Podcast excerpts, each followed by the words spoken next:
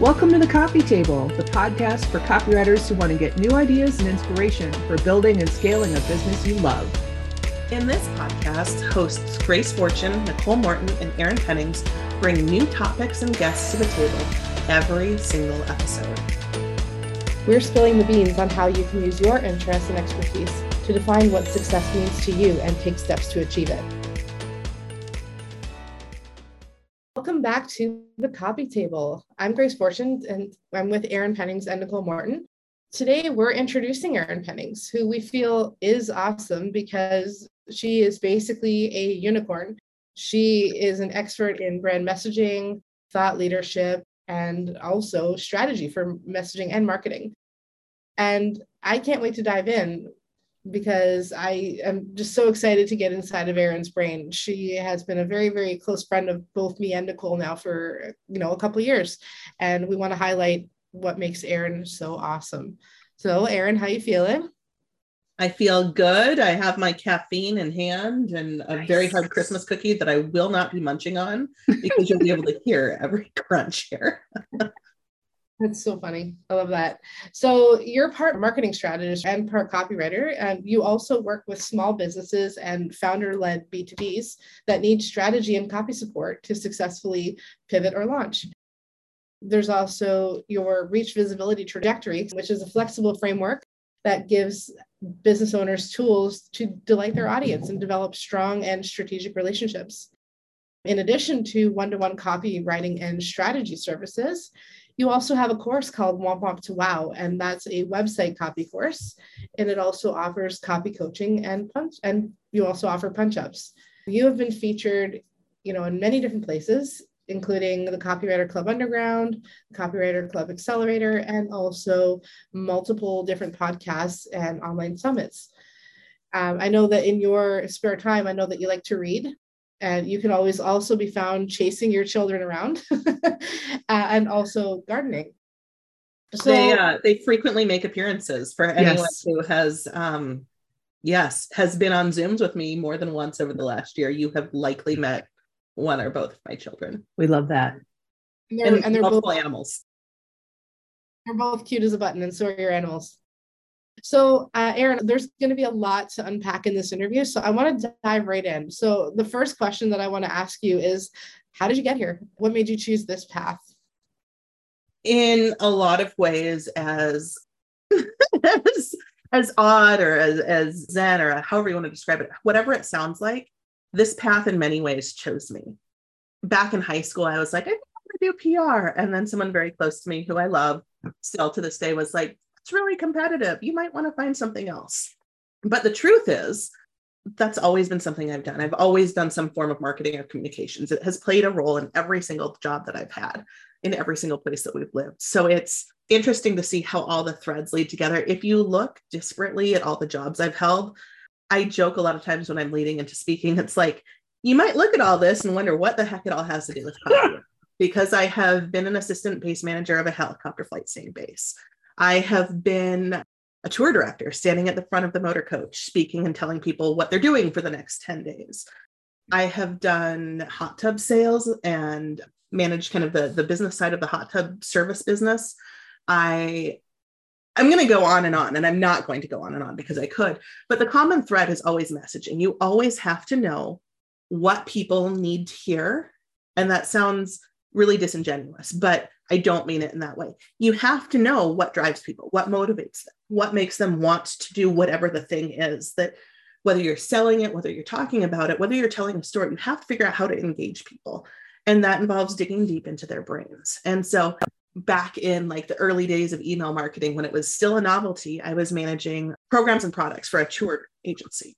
And so I was trying to get into people's emails. Email marketing was just taking off. And it was like, it doesn't matter what's in the email if I can't get them to open it. So it was all about okay, what what is going to drive the needle? What is going to get them to open the damn email? So that's really when it started without realizing. At one point I had started a blog unintentionally. I accidentally started a blog because I was kind of taking this cooking adventure unofficially. It was not Julie and Julia, although it was right around the time that Julie and Julia came out. And I was like, oh, I could just store all my recipes in a blog. That way I don't have to keep track of them. I can't lose them in an email. I can't lose all the Word documents, whatever, all the problems that I'd had with technology at that point. And I got, I taught myself WordPress. I taught myself how to blog. I taught myself how to build a community. And truth be told, you, you can still find those blogs out there incidentally, but the blogging was not that great. The writing was good, but I didn't understand the principles of conversion at that point in blogs. And realistically, that hadn't emerged yet. This is like 2009, 2010. But because of that, I was able to not only do my job, but then I was able to, when I went out on my own the first time, I had a one year old. My father had just passed away, and I had this epiphany that no one is going to give me the life I want unless I make it mm-hmm. my own. So I quit. I hiked around Alaska with my son on my back for six months, which sounds really cool, but the reality is, is I didn't like camp. We went in day trips. I hiked. I ran with him in the stroller. I did a lot. I was in phenomenal shape. I had an amazing group of friends who was doing the same thing, and I started blogging for people. Some of them were owners of the company that I had worked at prior. Some of them weren't included that company. And I found a PR job that was online that I really enjoyed. Mm-hmm. But it became a job. And very soon again, I was working for someone else's priorities. I didn't have the ability to take on my own clients. It got to the point, you know, all things come to an end, all good things come to an end, as the saying goes. It was the time. It was no longer a good fit between us for a variety of reasons. So I quit my job in 2019. I had a friend who was like, I'm going to start an agency. And I'd been waiting and waiting and waiting and waiting for her for like six months.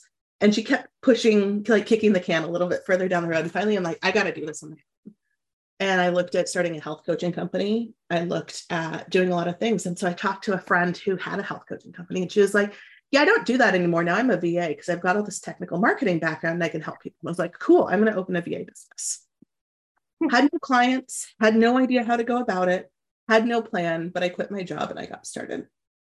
And I joined all of these Facebook groups. And at this point, I was still thinking I was going to be a VA, but I couldn't figure out how to sell myself. But what I figured out very quickly is that everyone had a marketing problem. Mm-hmm. Everyone's websites were terrible. And I say that with love. Everyone's websites needed help. Mm-hmm. There's a better way to, to say this. Because even Nike, even the big guys, they all need help with their websites. There's no website that's ever completely done or completely perfect. And anyone who tells you otherwise is like wrong. When given the opportunity to have an opinion, I always have one. So, the very first thing that I did, other than creating a terrible website of my own, which basically was just out there to be like, hey, this is me, this is what I do, this is who I can help, which at that point was everyone with anything because right hey, um, I just wanted to bring in some income. I started a mailing list right away. And the very first thing was a 10 point website copy checkup. Nicole and Grace, you already know that that is the foundation of one of my lead magnets today, which mm-hmm. is still 10 points. Some of the 10 points have changed slightly over time. But in addition to that, I give people 30 quick fixes, three fixes for each point. Mm-hmm. What you may be doing wrong, here are some things you can do to fix it. So without even realizing it, I was already a copywriter again. Mm-hmm. I didn't know that I was a copywriter. I was like, maybe I'll write some blogs for some people too while I'm while I'm at it. Why not? And I did.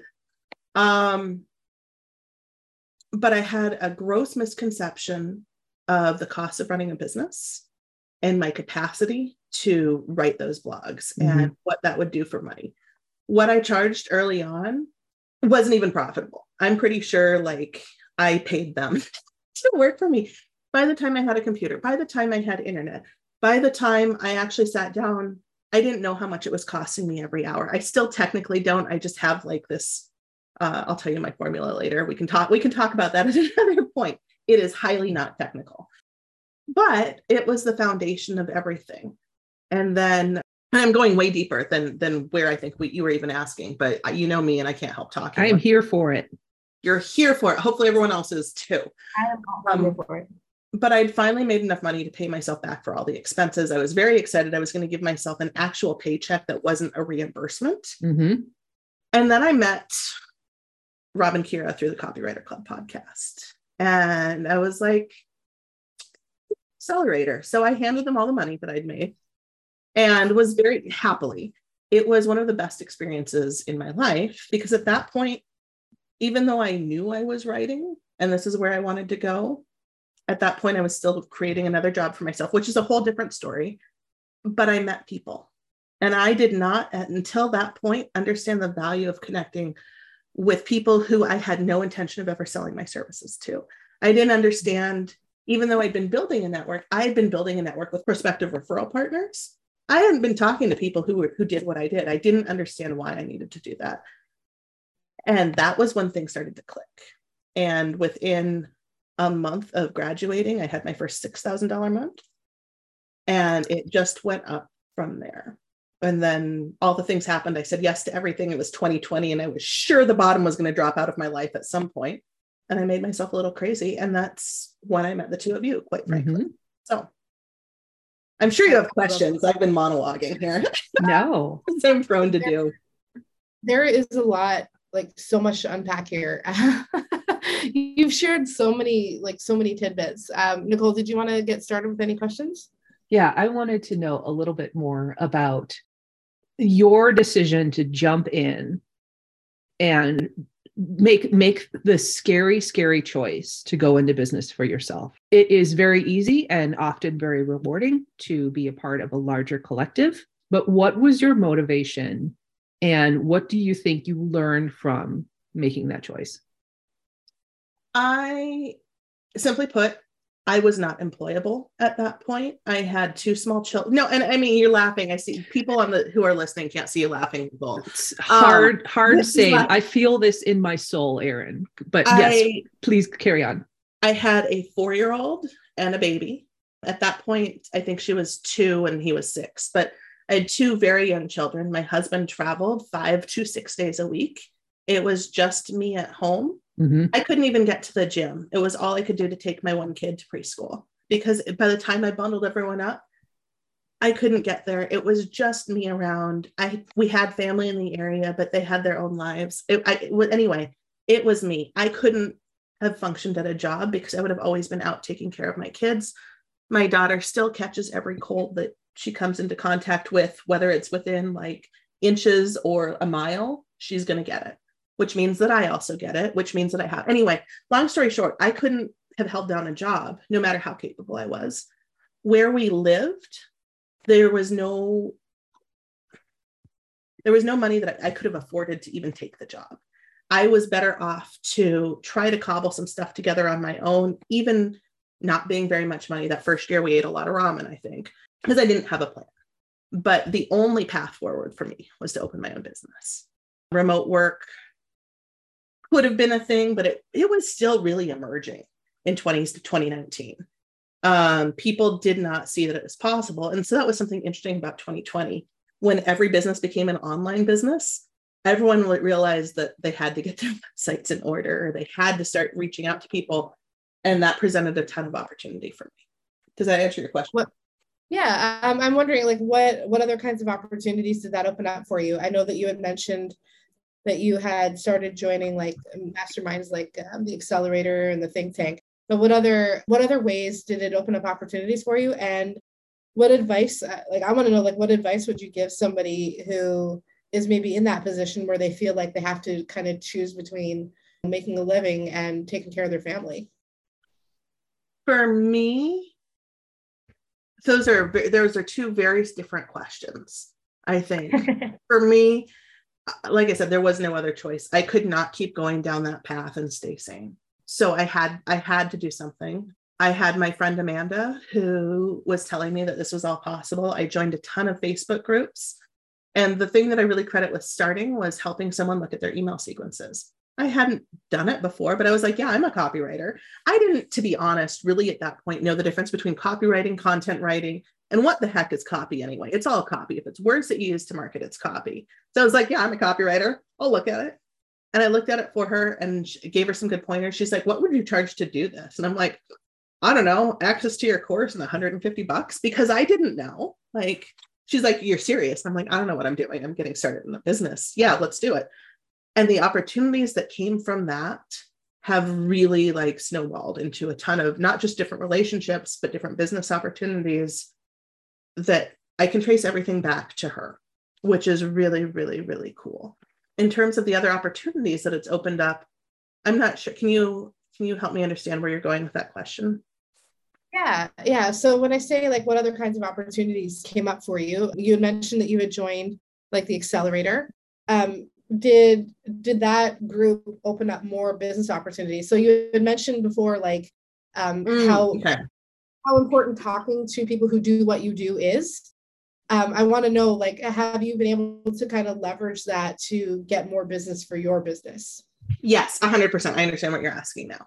So there's still two different questions in my head because the one was like getting started and the other in terms of advice it'd say if you if can have a plan don't do what i did and just be like i'm going to start a business and i don't know what i'm doing at least know like what you want to be doing because that will get you like 10 steps further down the road and truly Yeah. six months further down the road than i was when i started but yes that has opened up a number of doors one of them being a client that i had that was a very good client for a very long time was overflow from one of the copywriters that I met in the accelerator. They have since changed their business model. I no longer work with them. Would I work them again in a heartbeat? Absolutely. They were wonderful. I would say, as I got more confidence, as I'd done this more, I knew what to say to move the needle for people. And again, I don't want to be disingenuous. It's not about knowing what people need to hear. it is, but it's about doing so ethically and in a way that is authentic and meaningful to you and to them. So, all relationships, I think, have this like you have to give as much as you get, and you have to go into it not caring if you get anything else back out of it. And it, again, it sounds like very woo if you if you think about it that way but if you let go of the outcome that this conversation that we're having today whoever you are prospective client prospective student perspective, BFF perspective. Man, I hate your guts, Erin. Um, we're never doing this again. No, never. No, but like, I mean, if you just don't care, it's like, I want to talk to people. I want to learn more about what you do. If there's something that either one of us gets out of it, great. If not, I hope we solve a problem that we don't even know what we're getting into. But my goal in having any conversation is never to sell to anyone Right. unless they are first coming to me and asking how I can help. I I totally second that. I I feel like I, I think that you've been in business. I know you've been in business longer than me. Mine started in 2020. Nicole, I think was it 2018 that you started? 2019, yeah. 2019. And Erin, you started a little bit earlier than us. So I want to know, like, what is one thing that you would advise, you know, people who are listening to to do or not do when they're trying to start their own business or grow theirs? Yeah, and it's interesting. I've had a couple different like businesses over the years, and I've worked in a lot of online businesses. Technically, my business, the legal business, started in 2019, and the other ones were legal. It was just as a sole proprietor, sole proprietor, and so it wasn't really a true business license because it was a contractor. It was a 1099 contractor for a lot of people. That went back to 2015. So over the years, I've learned processes, and I haven't necessarily thought through them. It's just how it comes together but I would say if you are thinking about taking the leap, or if you have already taken the leap, the leak, taken the leap, and are finding yourself like at this crossroads being like, what the hell have I just done?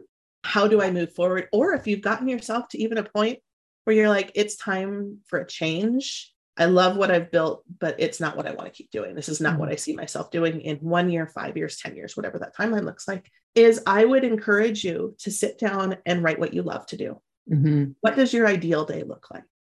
What brings you the most joy out of whatever it is you think you're doing? If you're a copywriter, what kinds of projects or outcomes make you really happy? Mhm. Because it's not always about ROI.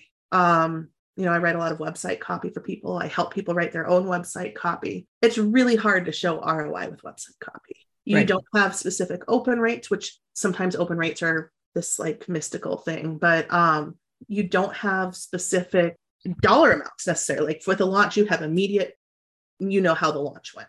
You either sold a bunch, you didn't sell any, you met somewhere in the middle. With website copy, it's a little bit less tangible. Mhm. And I still love to do it. This is not the only thing that I love to do. Um, people call me a website strategist, and I am, but I also like to do a lot of other things. So I would encourage people to, unless they are driven to find to, to work with a specific group of people, don't stress as much about finding a niche, stress about finding the projects that you love first Mhm. or the people that you like to work with. You don't have to find a niche. Like my niche is really a personality type, which goes against all conventional wisdom.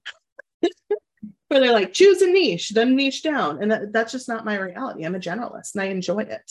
But one of the things going back to, to what I love most in terms of the, the ROI of a website is the confidence that people walk away with. Hey, yes, maybe you can track analytics, maybe you can track number of sales calls, maybe you can track some of these other things. But what else are you doing now that you have a website? You're going to share it with people if you're proud of it. If you love it and if it speaks to what you think you need, you're going to do all the other things that lead you to have success. So mm-hmm. it is harder to track the ROI because what contributed to that? Yeah, that's yeah. so true. I know, like my very, very first website, I still can't think about it without cringing internally just a little bit. It, it was bad. It was just, it was mine was self- horrible. Yeah. It's a rite of passage. Oh yeah, yeah. It was like nothing but a pat on the back. Are you really a business owner if you haven't had nutrition? I feel like there's like a so side effects commercial there somewhere.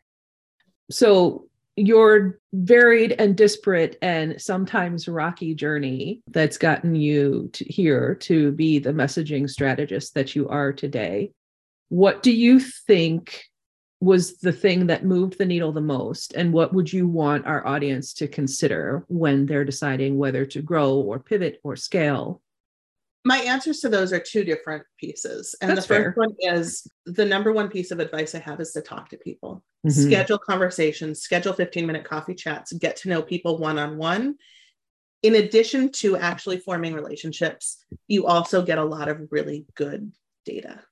Um, and I think that's true if you're wanting to pivot as well. You need to talk to people because you need to get a, a feel for what you want.